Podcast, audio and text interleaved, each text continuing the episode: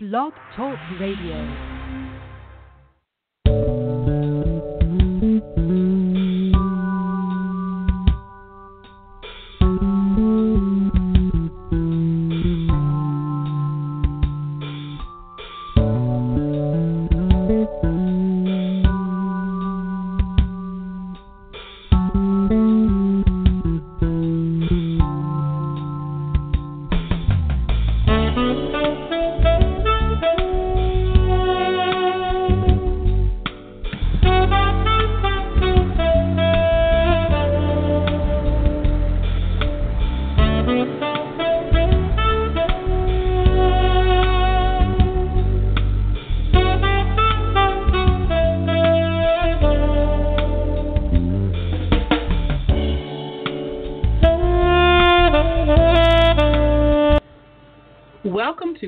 Talk Radio's A Date with Destiny for Monday, October the 16th, 2017.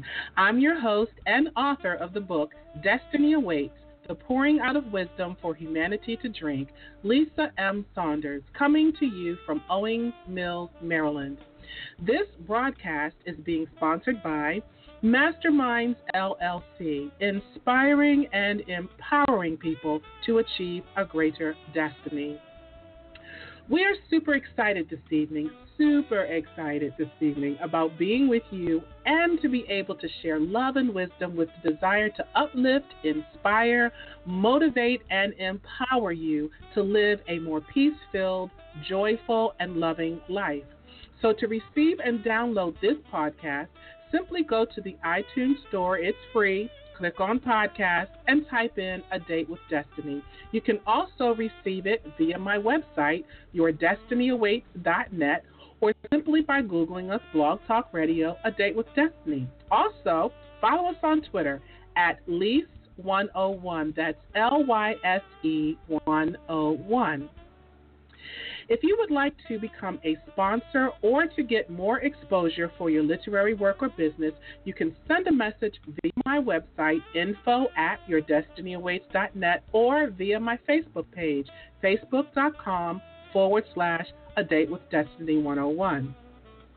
So, once again, we are excited to be able to share with our listeners information from people of all walks of life that we believe will inspire, motivate, and empower you. We are so happy to be in our fifth year of broadcasting and can't wait to share some great things from some really extraordinary people we have coming up for the rest of the season. And tonight, we have another amazing show for you. We have joining us in just a few short minutes, not even minutes, but a couple of seconds from now, we have joining us this evening activist Jane Elliott. Jane Elliott is a former third grade school teacher, anti racism activist, and educator, as well as a feminist and an LGBT activist. She is known for her Blue Eyes, Brown Eyes exercise. She first conducted her famous exercise for her class the day after Martin Luther King Jr. was assassinated. When her local newspaper published compositions that the children had written about the experience, their reactions, both positive and negative, formed the basis for her career a public speaker against discrimination. Jane's classroom exercise was filmed the third time she held it with her 1970 third graders to become the Eye of the Storm. This, in turn, inspired a retrospective that reunited the 1970 class members with their teacher 15 years later in an A class divided in in a class divided. After leaving her school, Elliott Miss Jane became a diversity educator full time. She holds the exercise and gives lectures about its effects all over the United States and in several locations overseas. So, A Date with Destiny would now like to welcome Miss Jane Elliott to the show. Hello, Miss Jane Elliott, and how are you today?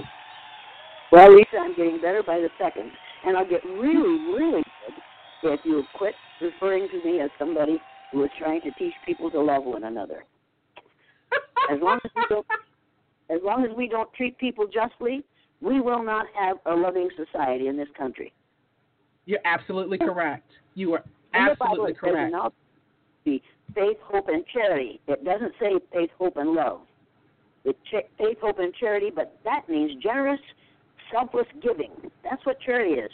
Love is something you can't quantify, you can't measure it, you can't define it, you can't really describe it. People love little dogs, and they also love Christmas. Some people love Hanukkah. Some people love um, blue jeans that are tight. But you Mhm. know, justice ha- doesn't have anything to do with those things. Bell hooks in her book said, "Don't if you promise me love and don't give me justice, I will give you justice, and we won't end up loving one another."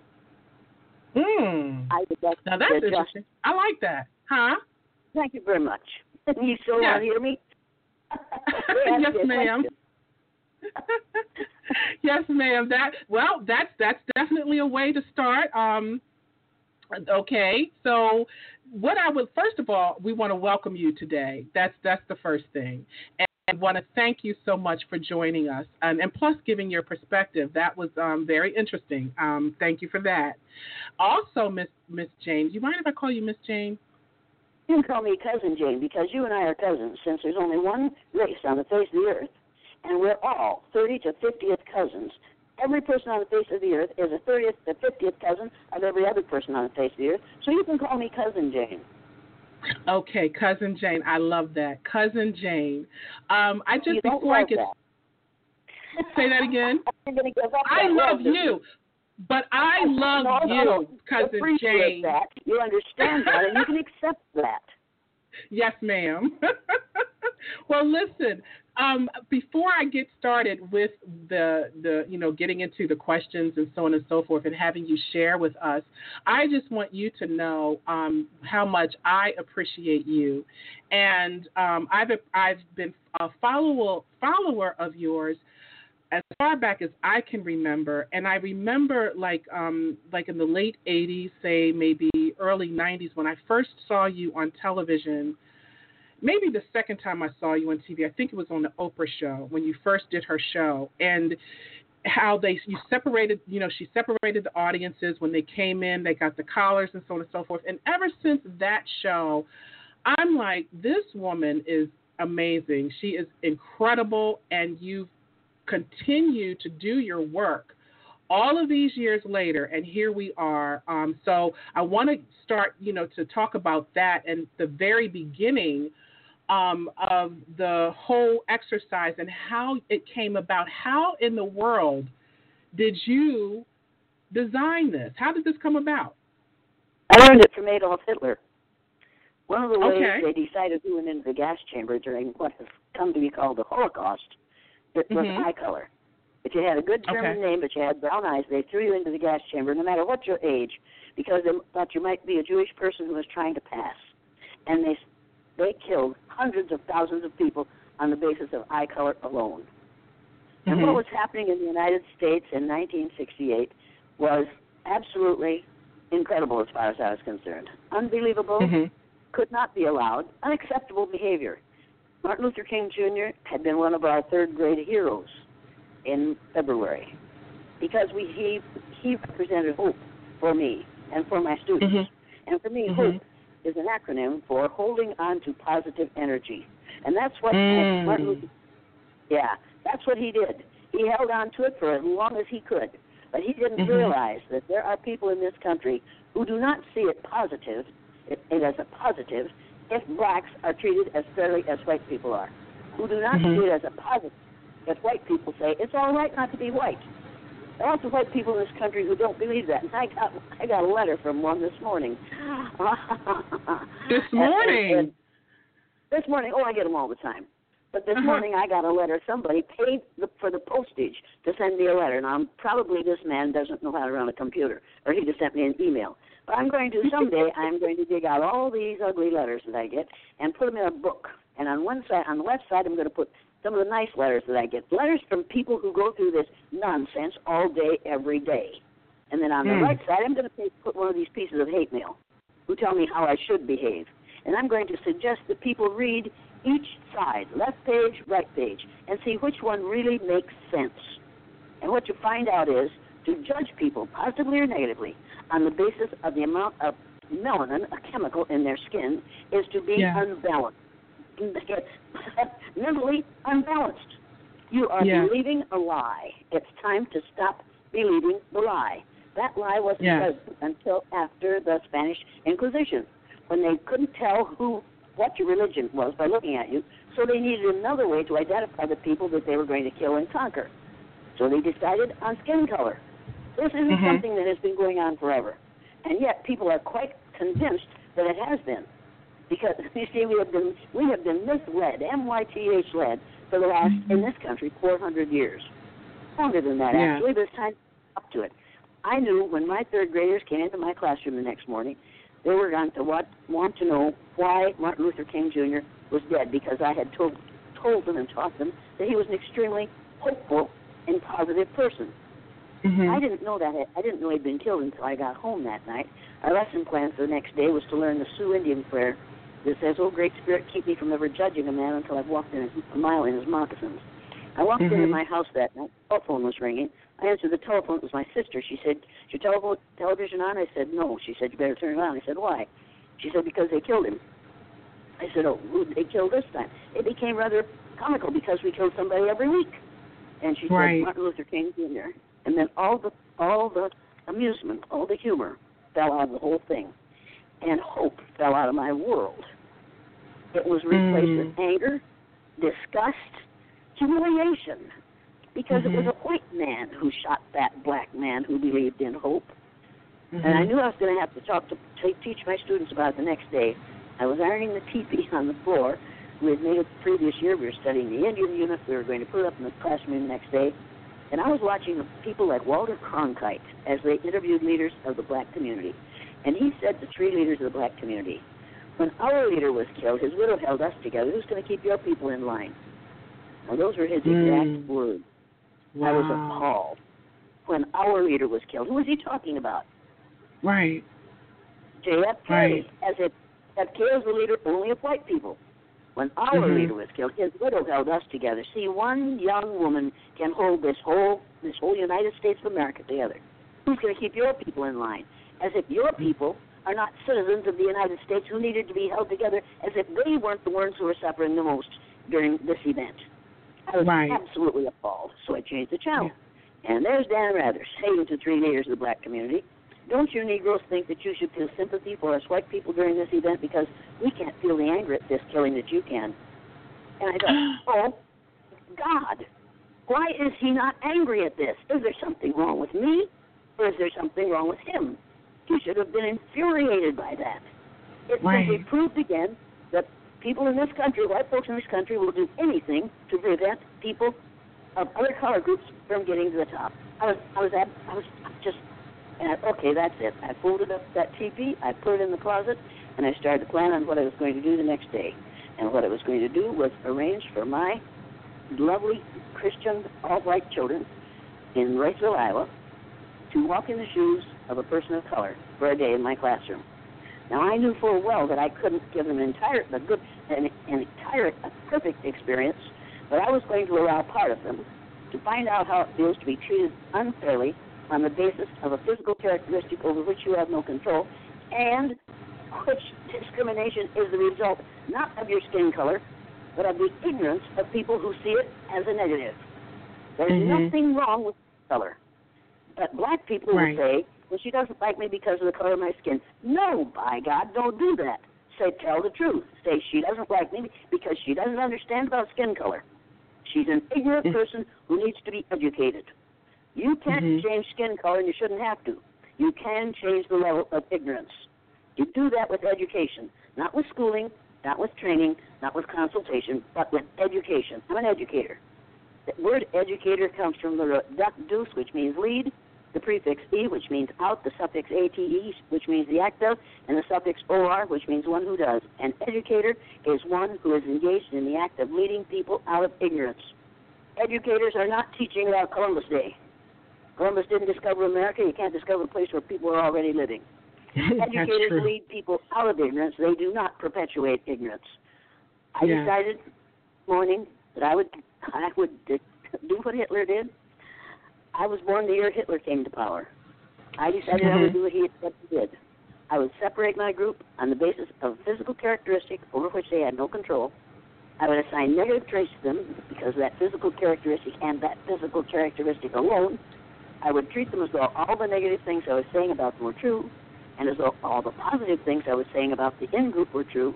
I would lower my expectations for one group, raise my expect- expectations for the other group, and then force them to live up to or down to my expectations.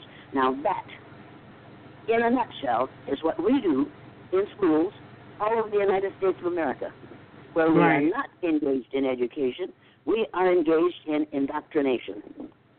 Right. If I had known what was going to happen in my classroom the next day, I probably wouldn't have said the prayer that I said at that time. Oh, great Spirit, keep me from ever judging a man involved till I walk the in his moccasins. And then, oh, make me an instrument of thy peace. Oh, Lord, make me an instrument of thy peace. Oh, my God.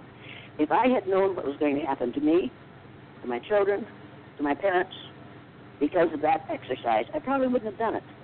But Right. if I had known how much better my students were able to relate to those who were different from themselves as a result of going through that exercise, I would have done it for a week. Because they Mm. learned more in those two days than they had learned up to the time they came into my classroom. And during the time they came into my classroom. Yeah. it, it was absolutely amazing. Yeah. Wow. I just got goosebumps. Oh my gosh. So, I mean, because I've seen the Eye of the Storm, I, it, it, you know, and I've seen you do the exercise with you know older folk, you know, older people, and Mhm. um. I see the look. I mean, there's so much. There's some of those, you know, the, the some of the videos I, I see. Some, you know, people are very resistant to the exercise. They just refuse to to want to learn, to want to understand, and then there are those that they get it immediately. It's like they have their aha moment, and it's like, oh my God, so they're changed. So for Right. you, yeah. So for you, all the years that you've been doing this, have you had people who the the ones who have resisted have any of them like literally changed their minds and come back to you and say um you know jane that was amazing you know thank you for teaching us i never knew you know how many of those experiences have you had I don't I don't keep track, but I've had lots of them. And the reason I don't keep track is I've never thought that what I was doing was terribly, terribly important, or life changing, or world changing. But now I Mhm. realize that every time you change one, that person Yeah. changes one, and that person changes one, and you can change Mhm. the world one person at a time. That's what Hitler did. yeah That's Absolutely. what this person in the White House is doing. yeah You can't. If you think that one person can't make a difference, then you look at what's happened in this country since last November, and it's enough to gag a maggot. I have never, ever witnessed such un-American, ignorant, boy-grown tall behavior in my life, and I've taught Yeah. from the third grade to age 85. This Wow. is the most ridiculous thing I have ever watched in this country. yeah But I have had many students, per, you know, former students, come back and say it changed my life. I'm not like any of my brothers or sisters. I'm not like my cousins. I, I see things differently. And the kids Mhm. in that film that you see, The Eye of the Storm, Mhm. the principal gave me my class roll that year and said, Miss Elliott, these kids aren't going to learn anything. They're duds. Pass them on and get them out of here. They'll never amount to anything, and they probably won't graduate. They'll all drop out. They probably won't graduate from high school. And I thought, you're a nitwit. if You're going to tell me that about these kids. So I looked at the cumulative files in the office, and they had high math scores, low reading scores. That's a dead giveaway for dyslexia. So I decided Oh. I would teach them using what I know about teaching the dyslexic child. They came into my Mhm. classroom reading at the upper first grade level. They left my classroom nine months later reading from the fourth to the sixth grade level. Sixth grade level in independent reading level. Sixth grade level to sixth. Now, those kids weren't weren't reading disabled. They had a special reading difference, and they needed teachers who knew how to teach to that difference. Right. The fact that they couldn't read when they came into my classroom meant that the teachers who had them in second, first, pre first, and kindergarten should have paid back the money they got paid those years for teaching those kids because they didn't do it. They Right. taught those kids that they couldn't learn. Those kids came Mm. into my classroom scared, because they knew they were coming to the witches' classroom, because that's what I've been called by the other teachers and the and the students. And they don't didn't always use the witch word; they use the B word, but that's okay. To me, Mhm. witch is an acronym for being in total control, honey. And I every like time that. a man calls me that, I say, "You're out of control, aren't you, darling?" And then I deal with that. People, uh-huh. women are not supposed to be in control, and if we are, we get the B word. There's an answer to that too. I watched those kids go from t- from timid, scared, unable to learn children to kids who could read and spell and do math and walk tall. And six, at least six, and maybe eight of them have completed, have gone to college. One of them has been a lawyer for years, and the other has one of them has been a junior and senior high school administrator for years. So Hmm. don't tell me that, that those kids couldn't learn. They could learn. Tell me that the other teachers couldn't teach them because That's they were right. called the dummy group. Those kids weren't dumb. You can't make four years of growth in a single year. If you get if you get nine months of growth out of nine months of work, that's an average child. But you Mhm. get four years of growth out of nine months of work, you've got a brilliant child on your hands. And what are you going to do about it? You're going to call him a dummy because he doesn't learn your way, or because you don't know how to teach him, because his brain is wired a bit differently? That was a big mistake that those other teachers made, and they never got over it. And when they saw the test results at the end of the year, they said, "Well, Elliott cheated on the tests." Then, when those same kids went up into third grade and they were doing so well, the fourth grade teacher said, "Well, there's a lot of growth between second and fourth grade. It was a growth. They were, they were in a growth spurt. Give me a break." Wow. Yeah, yeah. I see. I'm a little bit vicious about these things. And what was your question? No, no, no. This is good because this actually leads me to one of the questions. I polled some of my um, listeners and I had them send some questions in, you know, to ask you. Um, and that and one of the questions actually talks about education. So one of the listeners wants to know, um, do you think the education system has become better over the years or worse? It has become. It was getting better for a while, but then we decided that George W. Bush would know about education. W. Bush Okay. is a nice guy, but he doesn't know about education. And Mhm. this present person has put in charge of the Department of Education someone who knows less about education than W. did. And that's Yep. quite a trick. Right now, Yeah. we are being threatened with uh, charter schools, and what's the other thing they're using? Anyway, uh, it doesn't matter. But they want they get this to put in charter schools, but they'll put them in some places where people of color can't get their kids there. Mhm. Won't cover the Mhm. price. So they'll throw them Mhm. back into the public school, which they're trying to destroy. So they'll send them back to public. It will be very much like it was here in the 30s. We'll have, and we have. You need to realize that there are more children attending segregated schools in the United States of America today than there were previous to Brown versus Board of Education. We have resegregated many of these schools, and it isn't because blacks don't want to go to school with whites. It's because white parents. If we're talking about white flight, I'm going to get my kids out of here so they don't go to school with those people. The reason we have more segregation today is because of white flight. And now we're Mhm. going into inner cities and regentrifying that area, kicking the the people who are in there, who are in there, many of them are people of other color groups other than the white color group, and regentrifying that and putting up beautiful, expensive places to live, and white folks are coming back to the city. And it isn't Yeah, just happening true. here and there, all over the country. This is Mhm. blatant racism. And if you don't recognize it as racism, you aren't very aware. Now somebody's going to say, she's playing the race card. There she goes again, playing the race card. Let me tell you something. The pack, the card pack in the United States of America is a racist pack. You Mhm. give me a different pack to work from, and when I pull a card out of it, it won't be a racist card. But Right. every racism impacts every every part of our lives in the United States of America. Yes. This is racist nation. And anyone Yeah. who thinks it isn't hasn't been looking. looking. You don't elect a, person like the person we somebody elected ten months ago, eleven months ago, without Yeah. admitting that's blatant racism. Yeah. And he didn't even win the popular vote. He didn't win the popular vote. Yeah. Hillary Clinton won Yeah. the popular vote. He won because he because of our electoral college system. Now, the Yeah. electoral college was put in place by Thomas Jefferson to guarantee that no one who was unfit for the presidency would ever get that job. The members of the electoral college deliberately elected the man that didn't get the popular vote Yeah. and I'm angry and I'm disgusted. And, but I'm not disillusioned. I had no illusions after I did the exercise. I lost all my illusions where racism is, is concerned. When somebody says to me, and some white woman, and it's always some white woman who says it, when some white woman says to me, "I don't see color," Yeah. I say, "You know, I knew that before you start opened your mouth, because if you Mhm. saw color, you wouldn't color your hair that color." And well, alrighty then. Oh, And and if they say, I look for the person's heart, I just look for the person's heart, which is a way of saying I try to ignore their skin color.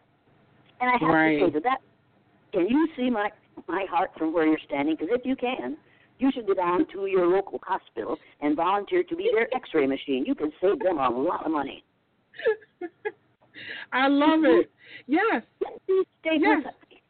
you you appreciate it, you enjoy it, you don't love it.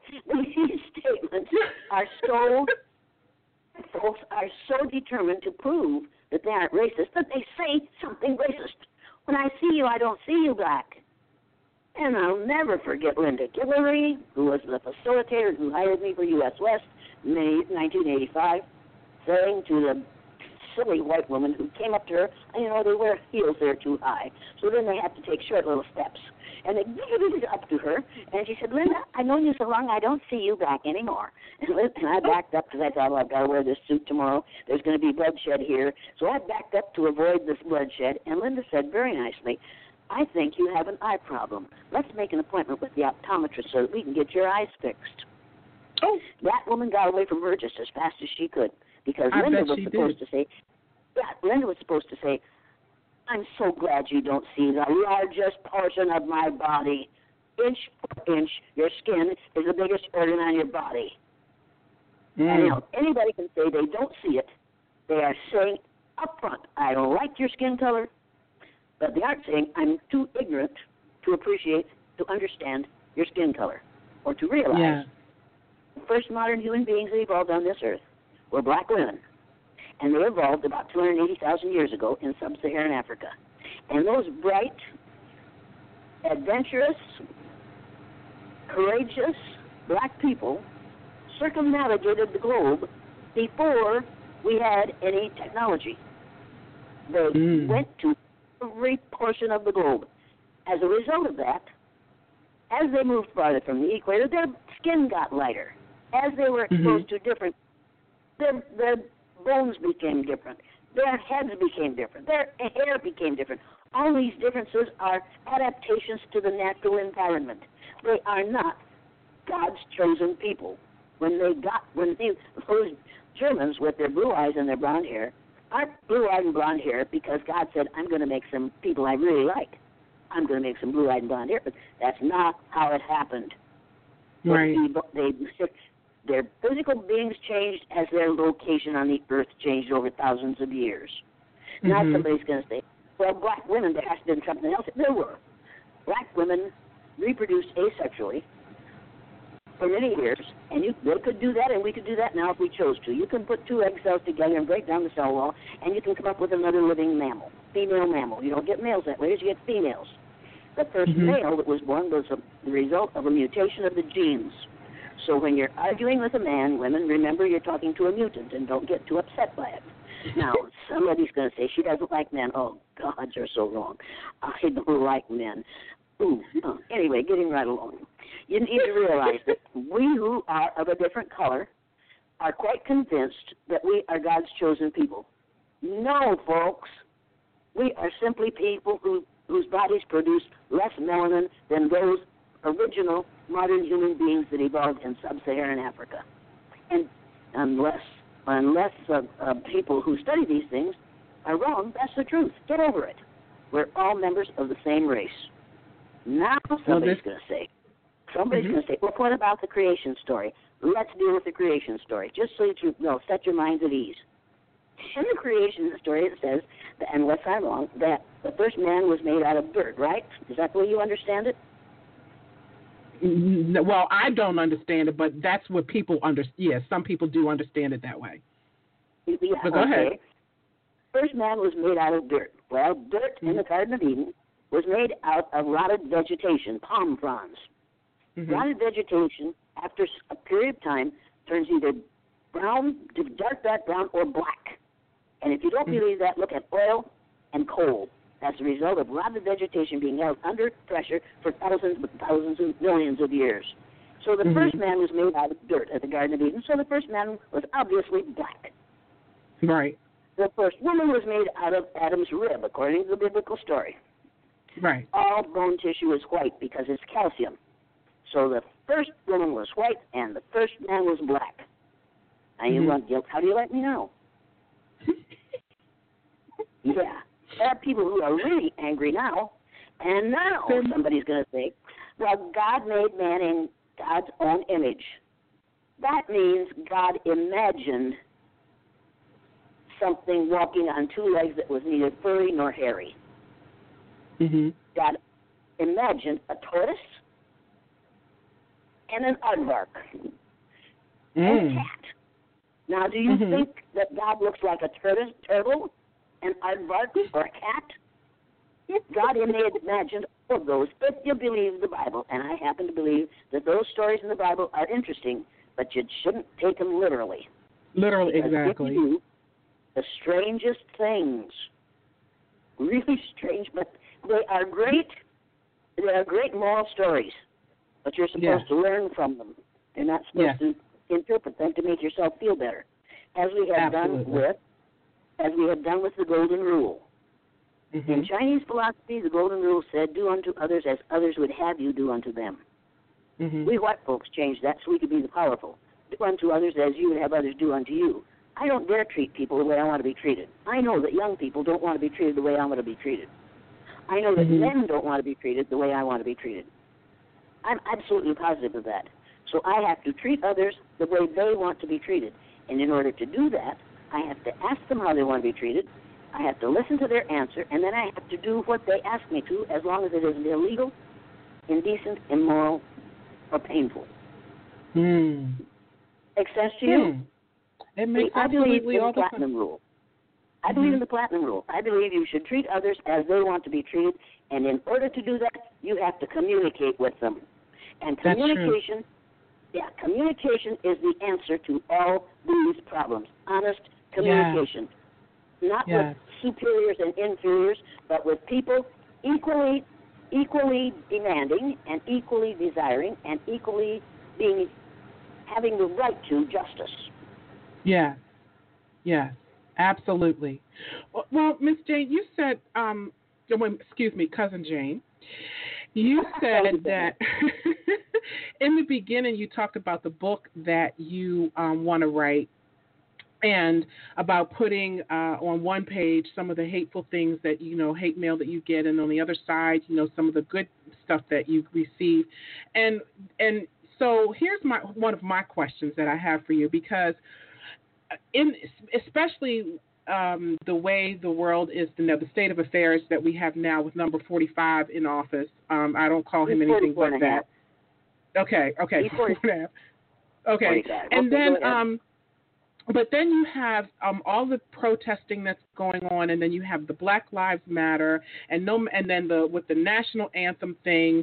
So, and, and no matter how many times it's explained, no matter how many times black and white folk come out who do have an understanding that come out and tell you, no, this isn't. This is what this is about. It's about the injustices that are being. So you talk and you talk and you talk until you're blue in the face, and you you present the facts, but they don't. They ignore them, and then you have those that come out and say, well, all lives matter. It's just not about black lives. So let's talk about that, Miss um, Cousin Jane. What do you have to say? You know, how how do you reach these people, or can they be reached?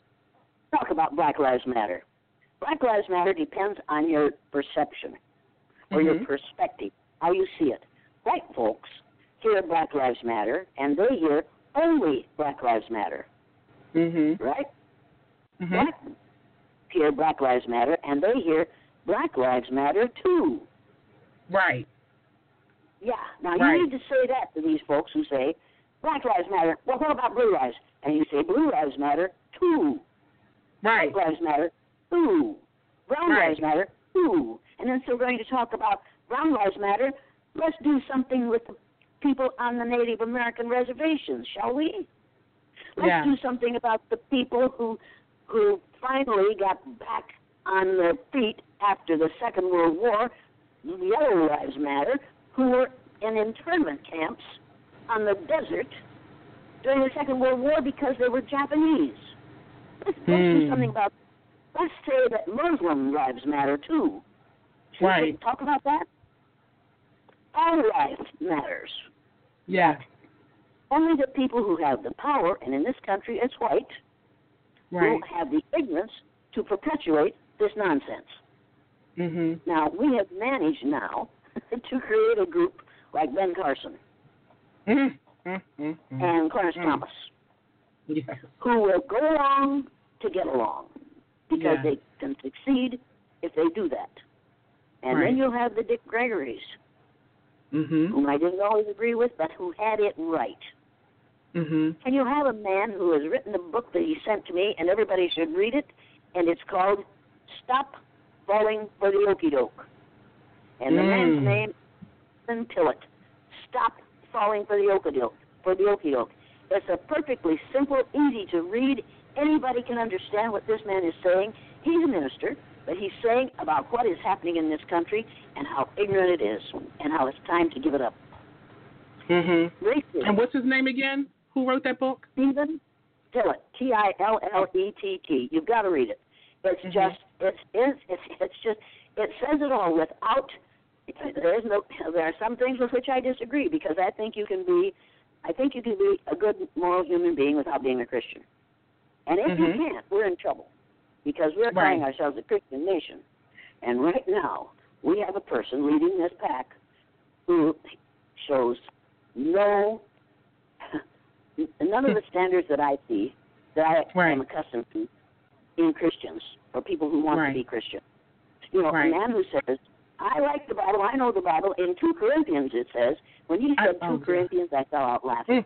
I do. 2 Corinthians walked into a bar. You know, it's just, it's just, it's the kind of things he says that had me floored. And sometimes I'm rolling on the floor laughing because I'm thinking, and I call him Mr. President? No, I won't. I'll call him Mr. 44 and a half because I don't think it's going to be he's going to be a 45. But but read Stephen Tillett, Tillett's book, Stop Falling for the Okey Doke. It's worth Mm. your time, and it, everybody should read that. And another book that everybody should read is On Tyranny. On Mm. Tyranny, T Y R A N N Y, and it's written by Timothy Snyder. 20 lessons from the 20th century. What are you going to do to put a stop to this nonsense? And there are 20 things in there that you can do to challenge this person's agenda. Because Mm. this person's agenda is, he is determined. And Stephen Bannon said it in a, in a televised interview several months ago. We have to deconstruct this government. That's what Bannon, Stephen Bannon, is all about. Mhm. And Trump isn't smart enough to realize that. He But- is but- very susceptible to flattery. And if you flatter him Mhm. enough, he'll believe anything you say and go down any ugly path you describe as long as he as long as he, you tell him he can make money at it. Right. Well, why Now, do you I'm- think the other? Go ahead. Go on. Why do I think that other? The the other um, people that are in his cabinet are just allowing him to do all of this. Where are they? Why don't they stand up and say something? In your opinion, what's going on with that? Why do you think they're there? He chose them. He Mhm. chose a man for his cabinet about to deal with the environment who doesn't believe in climate change. Well, what about the what about the ones that were there before he chose? I'm talking about you know um, Paul Ryan and and those that crew right there. Those aren't in his cabinet. Those are members of the Congress and the Senate, and they Mhm. are that they're going to leave their cush to lose their cushy position in 2018 if they don't follow the party line. That has nothing Mhm. to do with cabinet members. That has to do with Paul Ryan is still trying to tell us what Ayn Rand said said. And if you Mm. haven't read Ayn Rand's stuff, Paul Ryan talks like somebody who's still in a fraternity gab session. True. And it's That's ridiculous. true. Yeah. He hasn't grown up since he got out of the fraternity, out of college. He is still spouting that crap that, that he that he internalized in college. It doesn't work. You cannot Right. have an insurance policy, uh, policy for for the future which says poor people are going to lose their insurance. Mhm. You can't do that. Mhm. Not Right. in a democracy. Nor even That's true. most Republicans won't go along with that unless they want to get elected. Right. and they'll do what they have to do to get elected. We have to put a stop Right. to it. I didn't really want to talk about politics, but there's no way you can talk about racism in this country now That's true. without talking about politics. That's true. Because in this country, racism has now become the biggest political ploy that we have. oh racist, this racist per- person is appealing to the most vicious racist ideas that I've ever heard in this or heard or seen in this country. Yeah, and how did that happen?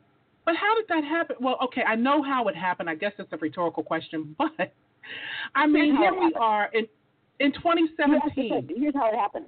We Okay. had eight years of a black man in the White House. Yeah. And what's happening now, what happened in that election, was a response to eight years of a black man in the White House, proving Right. that black men were smart, were creative, were, were Yeah. responsible, were moral, were all the things that we had told black males they aren't. Right. And then the woman running against a, a man, and so we are determined that we'll never have be under the thumb of a woman. We've been under Right. the thumb of a black man. We're not going to be under the thumb of a woman. You've got a certain class of people in this country, and if you didn't believe it, then you look at what happened in what uh, uh, in Virginia. Uh, what came Yeah. of town where all where Trump said there's some good people in that other group Yeah. too. Remember that yeah, one? yeah, yeah. Yes, ma'am. Yeah, yeah, yeah. Well, and then somebody said to me, "Well, you can't judge all of them by the behaviors of a few." And you have to remember what my father said, which is, "A man's judged by the company he keeps, and the best of companies none too good." And birds of Mm. a feather flock together. If you aren't like those people, don't be with them.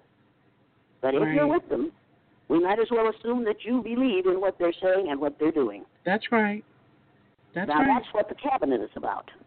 Trump's Right. cabinet is about birds of a feather flock together. Wealthy, Yeah. white males who are determined to be wealthier, and if they could, they'd get whiter.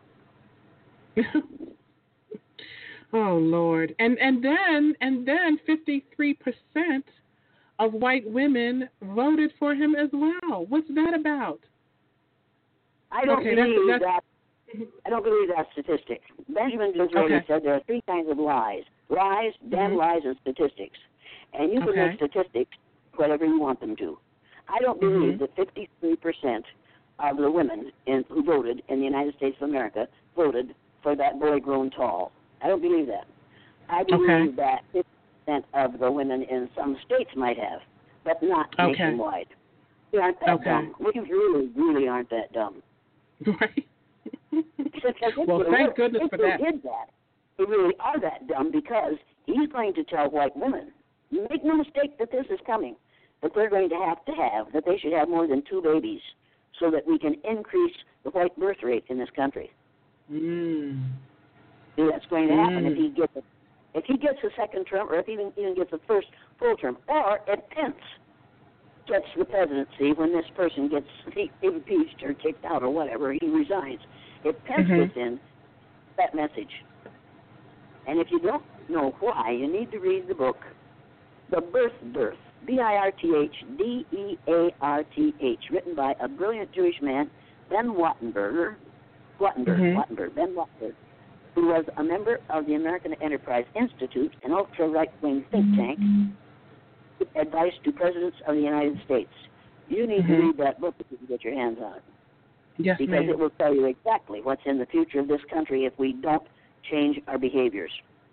Mm, mm, mm. Do you see that happening? Do you see us changing our behaviors, or I see us changing our behaviors in a negative way. He says in part of the book, one, there are three things we can do to solve this problem of too few white babies being born in this country. The third thing he says we can do is remember that 60% of the fetuses that are aborted every year are white. If we could keep that 60% alive, that would solve our birth dearth.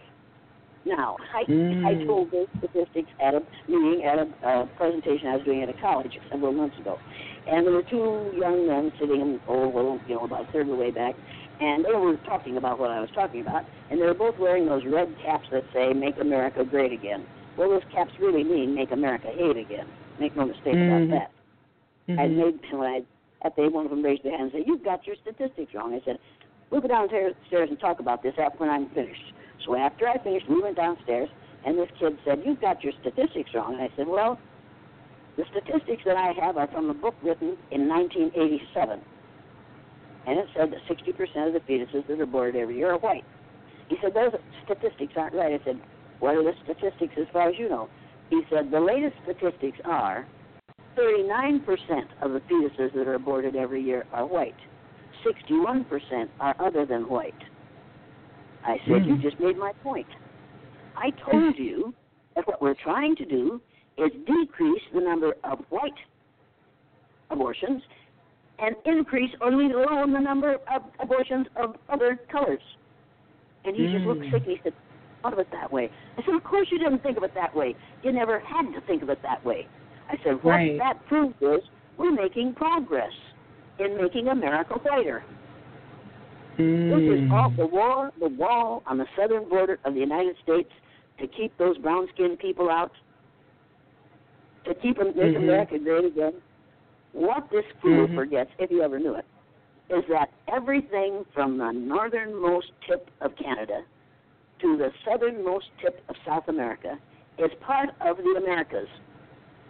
North Right. America, Central America, South America. Everyone in all those countries is an American. Mhm. when you put up a wall at the southern border of the United States, you're keeping Americans out. Now, either Right. change your book and call us United States citizens, which is what I do now, because I know I'm only one of all those Americans in all those different colors. And all those different Right. colors who were here before white folks got here. Right. Right. Yeah, and you know- No, I'm not sorry. No. Somebody's gonna say- See, see, I've heard all this. One, somebody's going to say, she is a race traitor. She's a traitor to a race. I'm not a traitor to the human race, and as far as I'm concerned, that's the only race there is. Thank you. Who Thank you. Say that again, Miss. Say that again, cousin Yes. Jane. there's, there's only one race. It's the human race. Yes. God Yeah. created. Wait, God created the human race. Now you may want Yeah. to call him Yahweh or Allah or the Great Mm-hmm. Spirit or whatever other name you want for that that special being, for that source Right. of energy. That that being created the human race. Human Yes. beings created racism. Yes. God created Yes. one race. Yeah. I'm gonna give you some applause racism. on that one. We're gonna give you some Any- applause on that one. Mm. Yeah. Anything you create, you can destroy. Make Yeah. no mistake about. We could destroy racism in three generations if we decided to, Yep. because it is not real. It's a lie. It's Yeah. the myth. White supremacy is as big a myth as the Greek myth that said God is a golden chariot that goes across as a is a golden chariot. In, God rides across the world in a golden chariot every morning, and that's what the sun is. It's a God in a Mhm. golden chariot across the sun. Mhm. To believe in the myth of four or five different races is just that ignorant. You don't want Yeah. to people. People will say, if I could change my skin color, and I've seen little kids' mothers say, my child is trying to bleach his skin.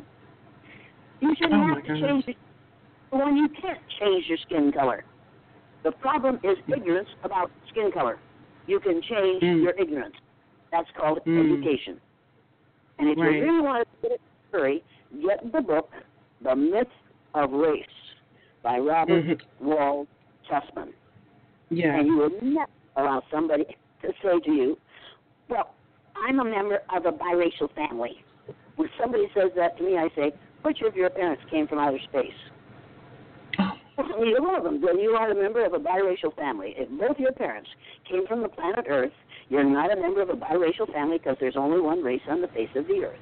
Thank you. And I'm trying to get Tip and Killer Mike to write some really good rap songs about the fact that there's only one race on the face of the earth. And I think one of them, or both of them, or all of them, could come up with some really good lyrics and some really Yes. good rhythm. They'd be walking into the classroom saying, "There's only one race in this old place. Get out of my face. There's only one race." they could come up with Yes. a fantastic. Yeah, Yes, Mike the, the cigarette songs because there's Uh-huh. such catchy little ditties on commercials. We can have Yeah. kids all over the world singing that song. Yeah. And that's what I want those guys to do. And I'm going to keep pushing them until one of them says, "All right, Elliott, shut up. I'll do it."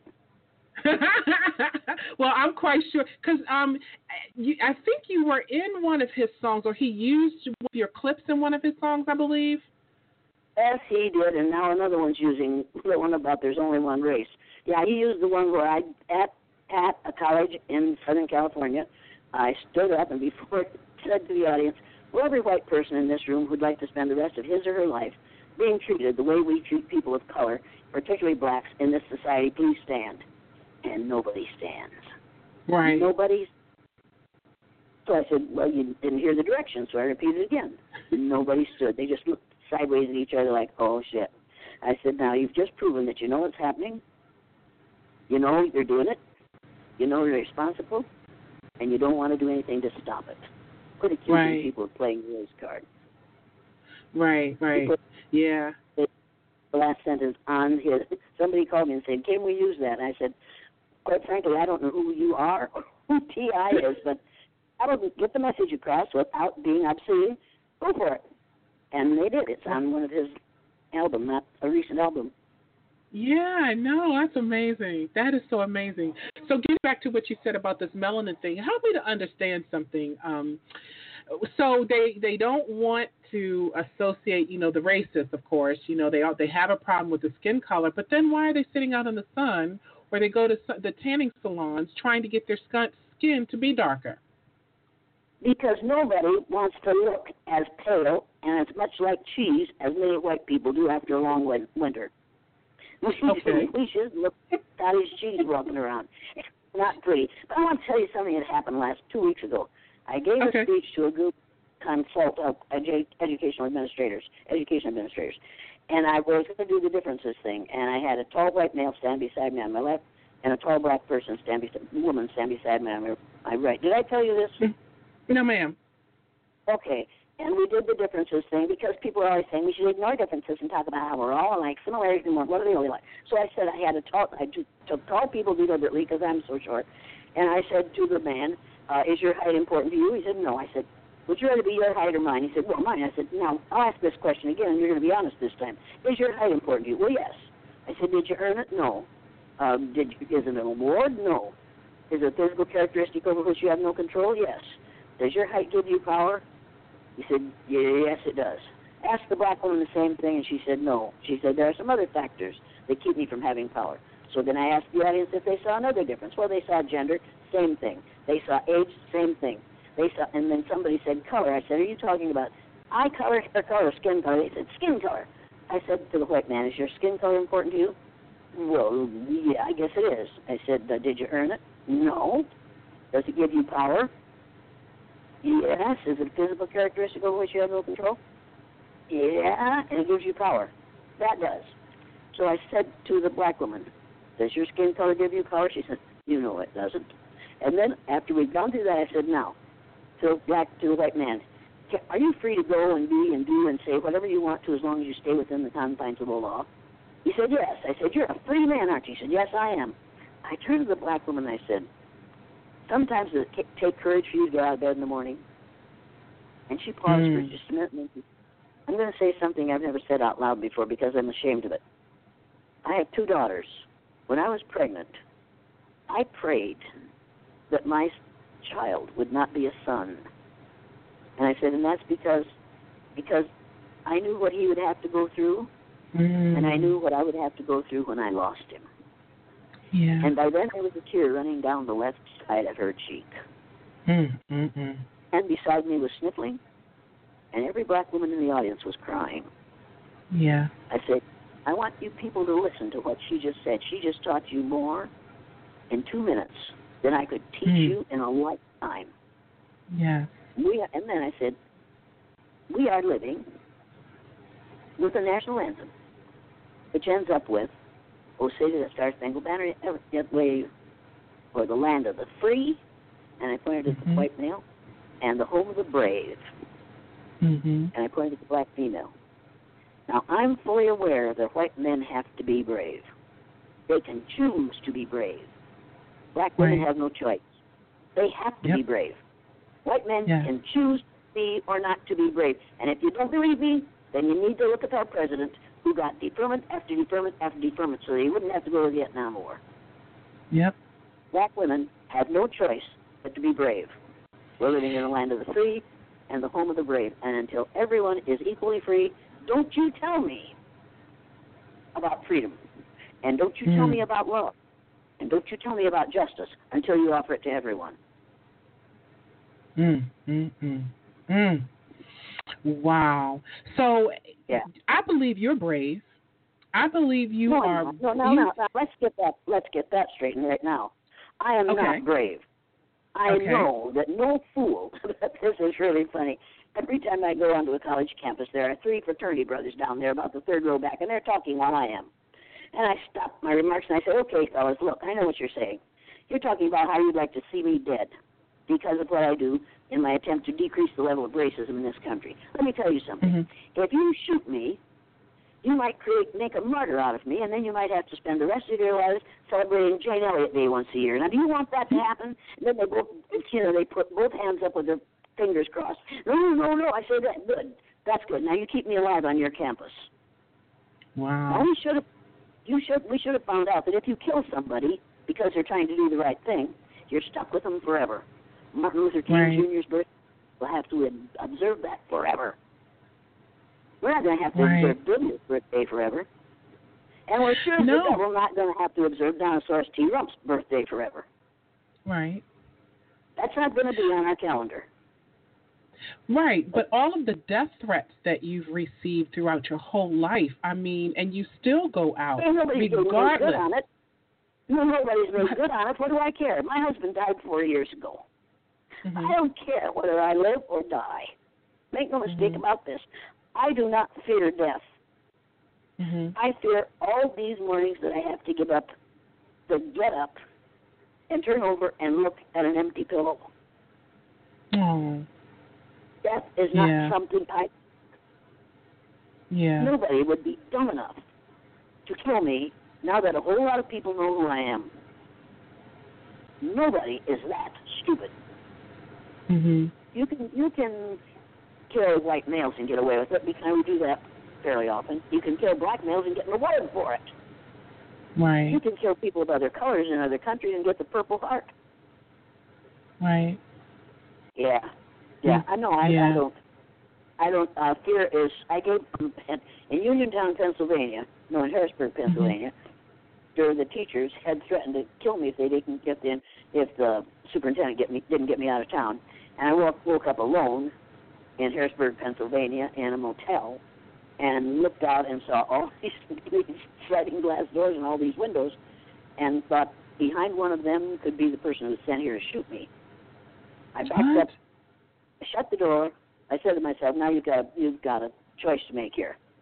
You can either walk out there and take your chances and check out, or you can stand in here, be scared to death, and never do this work again. And I had four kids at home, and they were going to need me.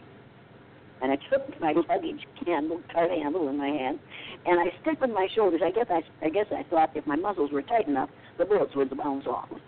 And I walked quickly to the checkout desk and signed out. Checked out. And when I got there, I thought, you damn fool, look what you did. You allowed them to scare you. I will never be hmm. scared again. You can kill me, but you're not going scare me to death. That's not going to happen. Right. Wow. Yeah. You want me to live a long time? Just shoot me because of what I do.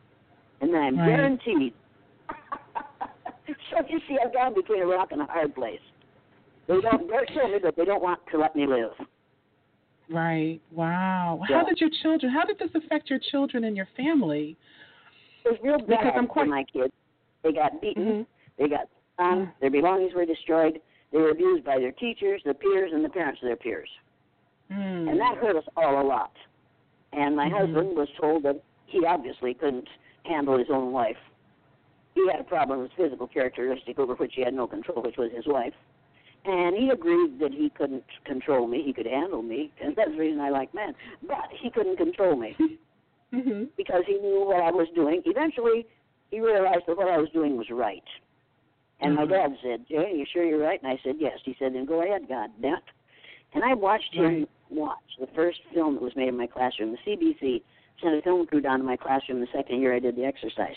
And they filmed my 3rd Mhm. graders going through that plan, through that exercise. I showed it to my dad, and when it was over, he stood up in his bib overalls, reached in the back pocket of those bib overalls, took out a red handkerchief, blew his nose, and with tears in his eyes said, I wish somebody had taught me that when I was nine years old. Oh my gosh. Yes. Yeah, now that Wow. goosebump. I wish Yeah. somebody had taught when I was nine years old. And I Yeah. wished somebody had taught him that when he was nine years old. He Yeah. was about 55 at the time. All those years, he wouldn't have had to make those racist remarks or those racist assumptions. Right. If he had been taught that when he was nine years old, his life would have been totally different. Right. And so would mine. And so would all my brothers Yeah. and sisters. And so would my mother. Right. But We that had live. to empower you. Wasn't that an empowerment, uh, an empowering moment for you, though? To see your dad. He, mm-hmm. yeah. That's a bad thing to do. I said, wait a minute. Let me tell you what my father said.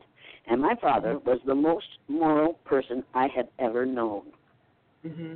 He said, "A man's word is his bond. You give your word, by God, you keep it." And he, I, he never lied to me, and he never said he'd do something and then not do it, or he never said maybe. He's no. He said, "We'll see." He avoided all decisions where we were concerned. We'd think, and we did this, and he'd say, "We'll see," and we'd say, "You said we." I didn't say I would. I said, "We'll see." He was just. He was. He was a. He wasn't a perfect man. He was just a lovely, moral human being, and I'm lucky to have been raised by him.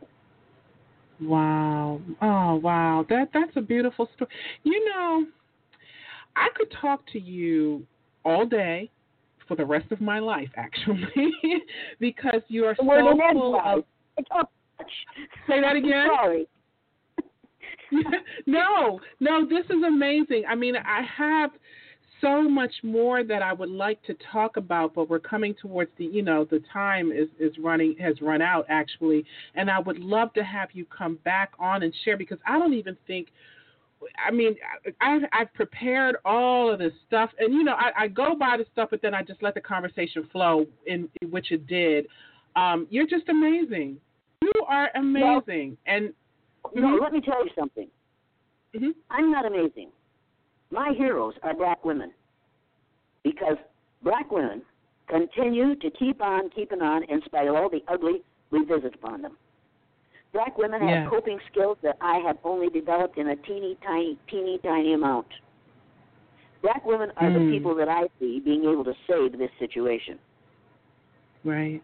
black women started this whole thing, and because of the increased hole in the ozone layer, because of industry and laziness, and the coal now we're renewing coal, that kind of thing, bad decisions Yeah. made by white men, black women will be here last.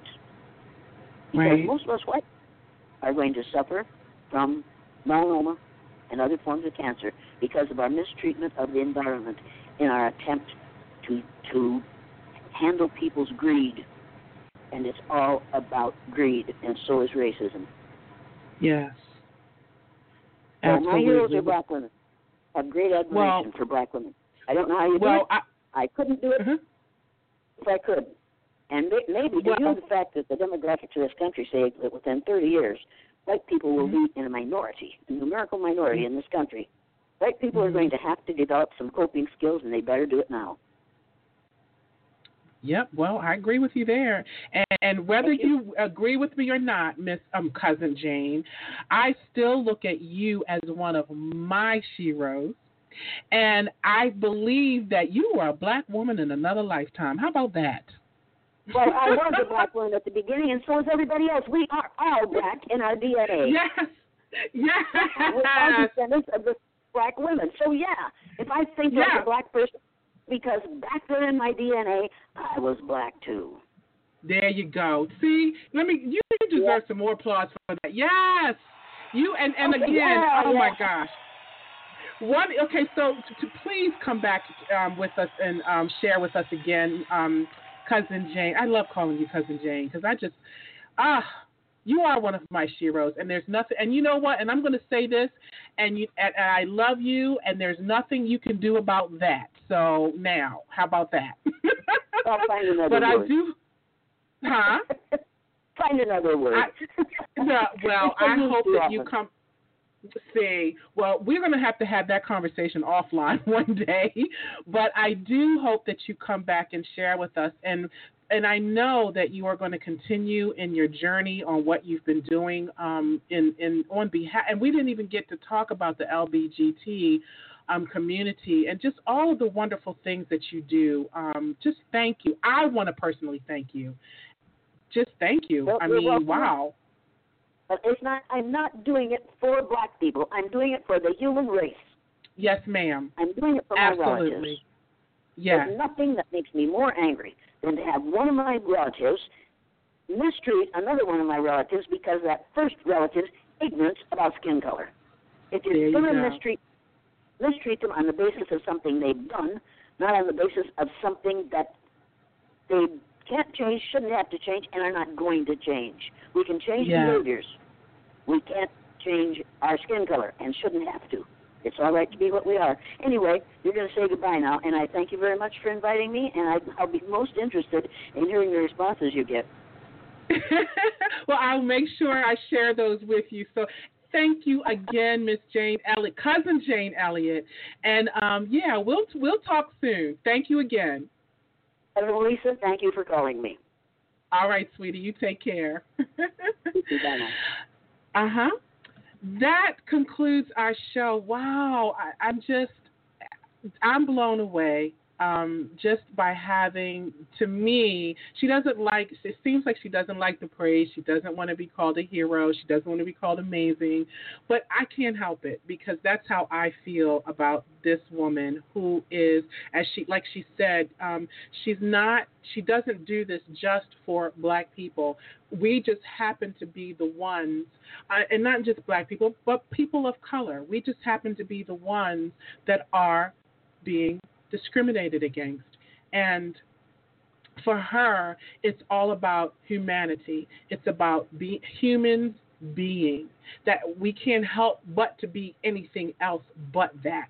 So for that alone, I really appreciate um, cousin Jane and um, for all of her work. And she will be back because we're going to have her back on the show. Um, and I can't wait uh, for that to happen. As a matter of fact, um, I believe that she'll be coming this way soon. And when she does, maybe we can do um, a, a viral show um, where we're together and we can, you know, um, just just continue to educate, just educate. Um, it's all about education. So, okay, well, once again, that concludes our show for this evening. I'm just blown away. Um, I'm I usually don't go back and listen to um, my shows, but this particular one I will. I'm just so grateful. I want to thank everyone for tuning in with us. A shout out to my family who are always loving and supporting me, and also to my friends and colleagues in all of my social networking sites. Once again, a big thank you to Jane for taking the time to share a big part of your journey and your wisdom with us. We are eternally grateful for you. And also, don't forget to stop by my website, yourdestinyawaits.net, to get some extra motivation and inspiration and leave a message to let us know you stopped by and like us on Facebook at facebook.com forward slash a date with destiny 101. Follow us on Twitter at least uh, LYSE 101. And before I finish and conclude, I want to go back and just say, um, uh, go and visit her website because she has um, it's janeelliott.com to buy uh, the DVDs that she has, they contain carefully selected and thought provoking clips from the Blue Eyed, Brown Eyed documentaries, um, and they're loaded with compelling moments to be used to help diversity educators to respond to statements most frequently expressed by participants during uh, during diversity workshops. So stop by janeelliott.com and um, check out what she has available um, on there. So make sure you come back and tune in on Monday, October the 23rd at 5:30 Eastern Standard Time. And always remember folks that real power, real power comes from knowledge because knowledge is power. And when we know better, we do better. So, your mission, ladies and gentlemen, if you choose to accept it, is take the necessary time to do a true self evaluation seek God and learn how to love yourself first because, after all, you owe it to yourself to know yourself. And once again, I'm Lisa M. Saunders, and thank you for tuning in to Blog Talk Radio's A Date with Destiny. Peace and abundant blessings, everyone.